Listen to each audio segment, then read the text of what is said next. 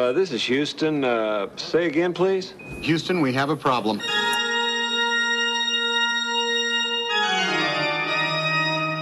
População, temos um problema. Vai começar mais um episódio do podcast do Zé Manel.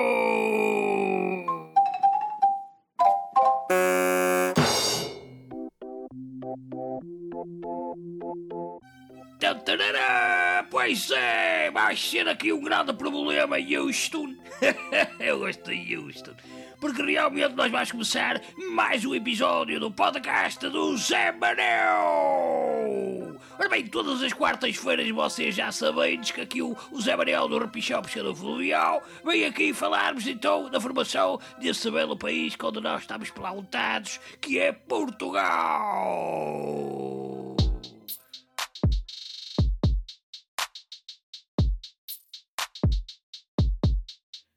Assim, sem mais delongas, vocês já sabem que o Nuno Mendes, que se revoltou contra o Garcia da Galiza, foi morto. Que não. E a coisa ficou aqui, assim, nestes condados que havia para aqui, a, a, sul do Lima e a norte do Cábado, e depois mais a sul, ali do Rio Douro, e a norte, sei lá, do Rio Guadiana, lá saiu cá, eu nem sei onde é que ficou o Rio Guadiana, nunca ouvi falar do Algarve, portanto nem sei onde é que isso fica. eu aqui a armar-me, vocês notarem, não notarem. Pronto, é que eu também, além de ser muito mau em geografia, era muito mau em história. Era mau em tudo, e eu só era bom, sabia que A pescar trutinha ali, pescador fluvial, desde novo, cá. Eu ali não falhava nenhuma. Como aqueles jogadores da bola que desde pequenino sempre sonharam ser pescadores, não é pescadores, a ser jogadores da bola. Eu sonhava ser pescador desde pequenino. Porquê? Porque eu vi o meu pai a pescar trutas e mais trutas e eu, cá, eu também quero ser assim. Por isso é que eu agora venho falar de Portugal e da formação. Porquê? Porque na altura não me interessava nada e agora interessa-me, não é? Então interessa-me de tal maneira que eu vim cair aqui, vocês sabem em que ano? Num ano muito bonito, que é 1092.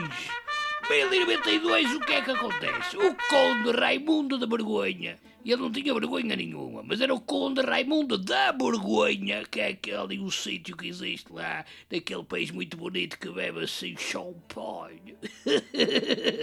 Vocês não sabem qual é o país? Olha, vejam onde é que veio o champanhe. E ele assume o governo da Galiza. E quem era este Raimundo da Vergonha? O Raimundo da Vergonha, que não tinha vergonha nenhuma, porque ele veio por aí abaixo, não é? E ele veio, era, era o quarto filho do Guilherme Graudo. O Guilherme Graudo era muito grande, não era? Então ocupava muito espaço lá em casa. Ele disse: Ó oh, filho, vai-te embora daqui, que assim eu estou mais à vontade e tu também. E vai daí o Raimundo da Vergonha, que não tinha vergonha nenhuma, vem por aí e visitou pela primeira vez a Península Ibérica entre o ano de 1086 ou 1087. Não se sabe bem porque ele perdeu-se pelos caminhos, não é? Pelos caminhos de Portugal. E eu vi tanta coisa linda, vi um mundo sem igual. Não é porque ele ia cantar e se distraiu-se em vez de ir para ali para perto de, de, de, de Espanha, veio dar aqui à, à Península Ibérica neste caltinho, abaixo da Galiza, não é? E ele, ai que bonito aqui! Realmente os caminhos de Portugal são fantásticos! E ele ficou aqui mais ou menos enamorado. Ora bem, ele veio acompanhar o Duque Odo da Borgonha que era o Odo. O Odo da Vergonha era, era o meu senhor, e era o Duque, não era? Quem era este Odo da Vergonha? Quem é o Odo? Quem é? Não é mão. Ora bem, o Odo da Vergonha, cognominado vermelho, foi Duque da Vergonha, e entre 1079 e 1103 era o segundo filho de Henrique da Vergonha, neto de Roberto I, irmão de Henrique da Vergonha, conde de Portugal, e por aí afora, e nunca mais saímos daqui, não? Agora, pronto. Ficai-me só saber que o Raimundo da Vergonha. Da Vergonha não. O Raimundo de Vergonha veio por aí então com o Odo, não é? E quando veio pela segunda vez, já em 1090, mas nós, não se esqueçam que nós estamos no ano de quê? De quê? 1092. E ele em 1090, 1090, eu estava a falar do ano de 1092, e no ano de 1090 ele vai se casar com a Urraca Raca de Leão e Castelo. O Raca. Eu acho que não gostava muito da moça. Eu acho que um dia a mãe acordou e disse: Ai, que filha feia que eu tenho, vai de reto satané. Vais-te chamar o Raca, caraca, está lixem. Mas o Raca, coitadinho, era muito temente. Ela, ela. Olha, estou aqui a ver a fotografia do Raca. Ela até era jeitozinha, cara. Ai, Jesus. Era também chamada Urraca a Temerária. Ela foi rainha de Leão da Galiza. Oh. Aí a mãe achava que ela era feia, mas ela foi rainha. Pima, mãe, vai buscá-la. Ela assumiu o trono com a morte do pai em 30 de junho de 1109, a 8 de março. E durou até 1126, caralho. Ela era a filha do Afonso VI de Leão e de, da segunda esposa dele, a Constança da Vergonha. Constança de Vergonha, cara. Pois é, está às vezes as línguas e os sotaques dá para esta coisa. A vergonha que fica lá no país do Asterix, cara, e do Obelix, como é que se chama aquilo, cara? Eu nunca sei o nome daquela coisa. E ela resistiu lá sempre oh, romanos. Nós já falámos de romanos há muito tempo. E nós até estamos, neste ano, muito bonito de 1092, quando o Raimundo de Borgonha, ele então assume o governo da Galiza. Porque ele então, como eu vos disse, casou ali com a outra moça. E ele olhou para a moça e disse, ei, cara, afinal, tu tens um nome feio, mas és bonita. E casou com ela, não é? Depois, vocês já sabem que isto vai dar muitas voltas e a terminar lá para 1105, mas nós ainda não chegámos lá. Não chegámos lá porque vamos agora para 1093. Em 1093, o Soeiro Mendes torna-se Conde de Coimbra, substituindo o Conde Segnaldo de Abides. Oh, oh, hóstia, que, que, que, eu gostava de saber quem é que escreve estas coisas, cara. Você não pode dar assim nomes de tipo José, de Licas, de Tafetá, de Tirilene, que assim são nomes que eu estou mais habituado. Cisnaldo Davides? Quem é o Cisnaldo Davides, caralho? Ora bem o Cisnaldo Davides era filho de David e de Susana, que foi um moçárabe da Península Ibérica. Moçárabe que era já de descendência árabe, onde foi dono das terras na zona de Coimbra e governador desta mesma cidade. Então, ele deixou o Cisnaldo ah, Cisnaldo! Anda-me aqui a ver a truta! Eu lhe dizer, mas depois fugi, aquilo era moçárabe e tinha assim uma espada muito grande. Eu tinha fugido dele, ai que caralho! Então, ele foi, o Cisnaldo Davides foi substituído pelo Soeiro Mendes. E quem é o Soeiro Mendes, cara? Ora bem, Soeiro Mendes da Maia, o bom! Ele era bom, cara filho de Mendo Gonçalves da Maia, terceiro senhor da Maia, e de Leodegondia Soares. Oh, que é? Ah, ah, senhores, vocês assim, eu até me perco. Vou, até vou ler devagar que eu encaia, tenho que ajustar aqui os óleos que eu nem tenho óleos, mas vamos fazer de conta que tenho Leodegondia Soares. Tenha, filha de Soeiro Guedes e de Leodegondia Tenha. Foi um rico homem e membro da linhagem dos Maia, um dos mais importantes do condado portucalense da Idade Média. Vocês perceberam alguma coisa? Eu vou tentar pôr isto assim em pratos limpinhos mais devagar. Então, o Soeiro Mendes, o bom, era filho do Mendo Gonçalves da Maia, que foi o terceiro senhor da Maia. A Maia que fica ali, ora bem, quem vai, não é? Vira-se à esquerda, passas a árvore, depois passas ali a estela e deve estar lá. Uh, ora bem, primeiro é estela e depois é que é a árvore, quem vai daqui para lá. Porque quem vem de lá para cá, primeiro é a árvore, depois é que é a estela. Pronto, vocês perceberam, não é? Isto é sempre ali pela 28. Ora bem, então, o ele, que, que eu gosto também do nome da mãe dele, caralho, a, a Leodegúndia. Eu sei, eu sei que, que, realmente naqueles tempos eh, as pessoas tinham pouca imaginação, ou se calhar até tinham imaginação demais. Oh, Leó da Gúndia? Ai, que cara! Se a minha Ercília se chamasse Leó da Gúndia, eu acho que não casava com ela. Só para dizer o nome dela, eu gastava.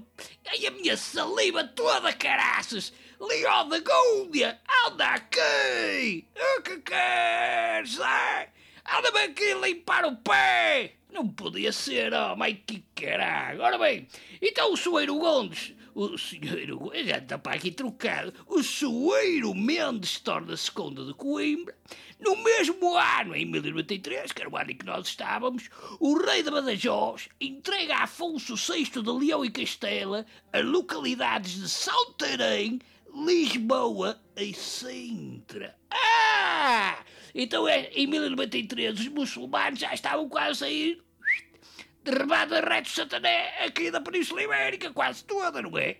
Ora bem, o Afonso VI de, o Afonso VI de Leão e Castela, o Bravo, foi até à sua morte rei de Leão desde 27 de dezembro de mil, mil, 1900. Lá estou, eu, eu tenho que realmente fazer aqui uma, uma paragem. Eu vou começar de novo. Então, o Afonso VI de Leão e Castela começou a reinar a 27 de dezembro de 1065, não é?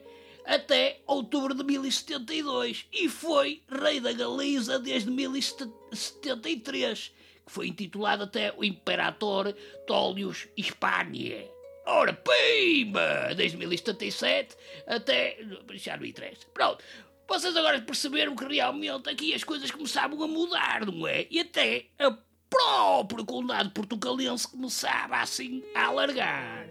E ele alargou de tal maneira que vocês depois vão ver que depois em 1096 a coisa aí é que vai atacar forte. Mas isso não é para agora, é mais para a frente, no próximo episódio.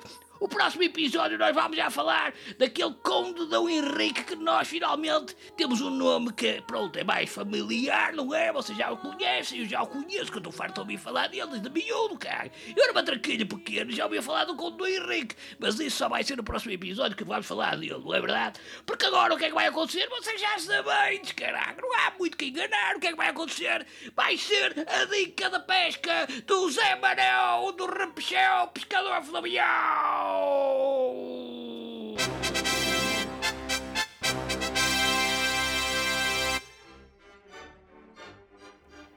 Ah, pois é, como diz o meu amigo Litinho, o Litinho que é o senhor, não é? Ele é mais novo que eu chamo-lhe senhor porque ele é sempre engravatado ao domingo porque eu tenho muito respeito pelo dia do senhor, não é? Então ele engravata-se. E ele diz uma coisa muito bonita, porque quando ele vai à pesca não se engravata. Ah, bem, vocês sabem disso. E ele, que é espertalhão, ele vai sempre com a botinha, com a meinha, com a calcinha, com, a cam... com, com o casaquinho ou com a camisolinha, com a boa, boa cana que ele tem, porque ele agora já sabe mais, não é experiente, então já mudou o pai de cana sete vezes, linha e minhoca, para fazer a pesca da truta. E é uma coisa que ele diz, que truta é dinheiro. Eu, ah, Litinhos, o que é que estás para dizer, caralho? Eu não percebo nada que estás a dizer. E ele, Zé Manel, vou-te explicar. E ele com aquela voz de domingo engravatada. Imaginai na cena, vós outros, cara. E ele diz assim, dinheiro é truta, porquê? Nunca encontramos a truta. E o dinheiro? Ai, é que está! Pois é, nós nunca encontramos truta nem dinheiro. Dinheiro é truta. É igual, nunca está no mesmo sítio que nós queríamos, nunca está lá à nossa espera. E por muito que lutemos, andamos a escavacar, nunca encontramos. Ai, mas até me apetece dizer, ah, ali tens és pescador para quê? E ele já não me responde, vai-se embora porque ia outra para a igreja. E o Alondre, e assim foi mais uma dica. E não foi uma dica, isto foi um dito do Litigos, aqui no podcast do Zé Manel.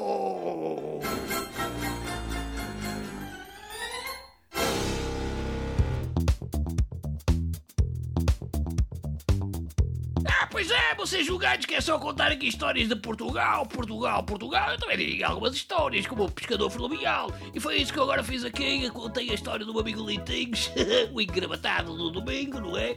E eu, como não sou pessoa engravatada, mas gosto muito da minha Ercília, vamos dizer francamente que na próxima quarta-feira cá estaremos para mais um episódio. Sabe de quê? Sabe de quê? É, não engana ninguém do podcast do Zé Manel. E até lá!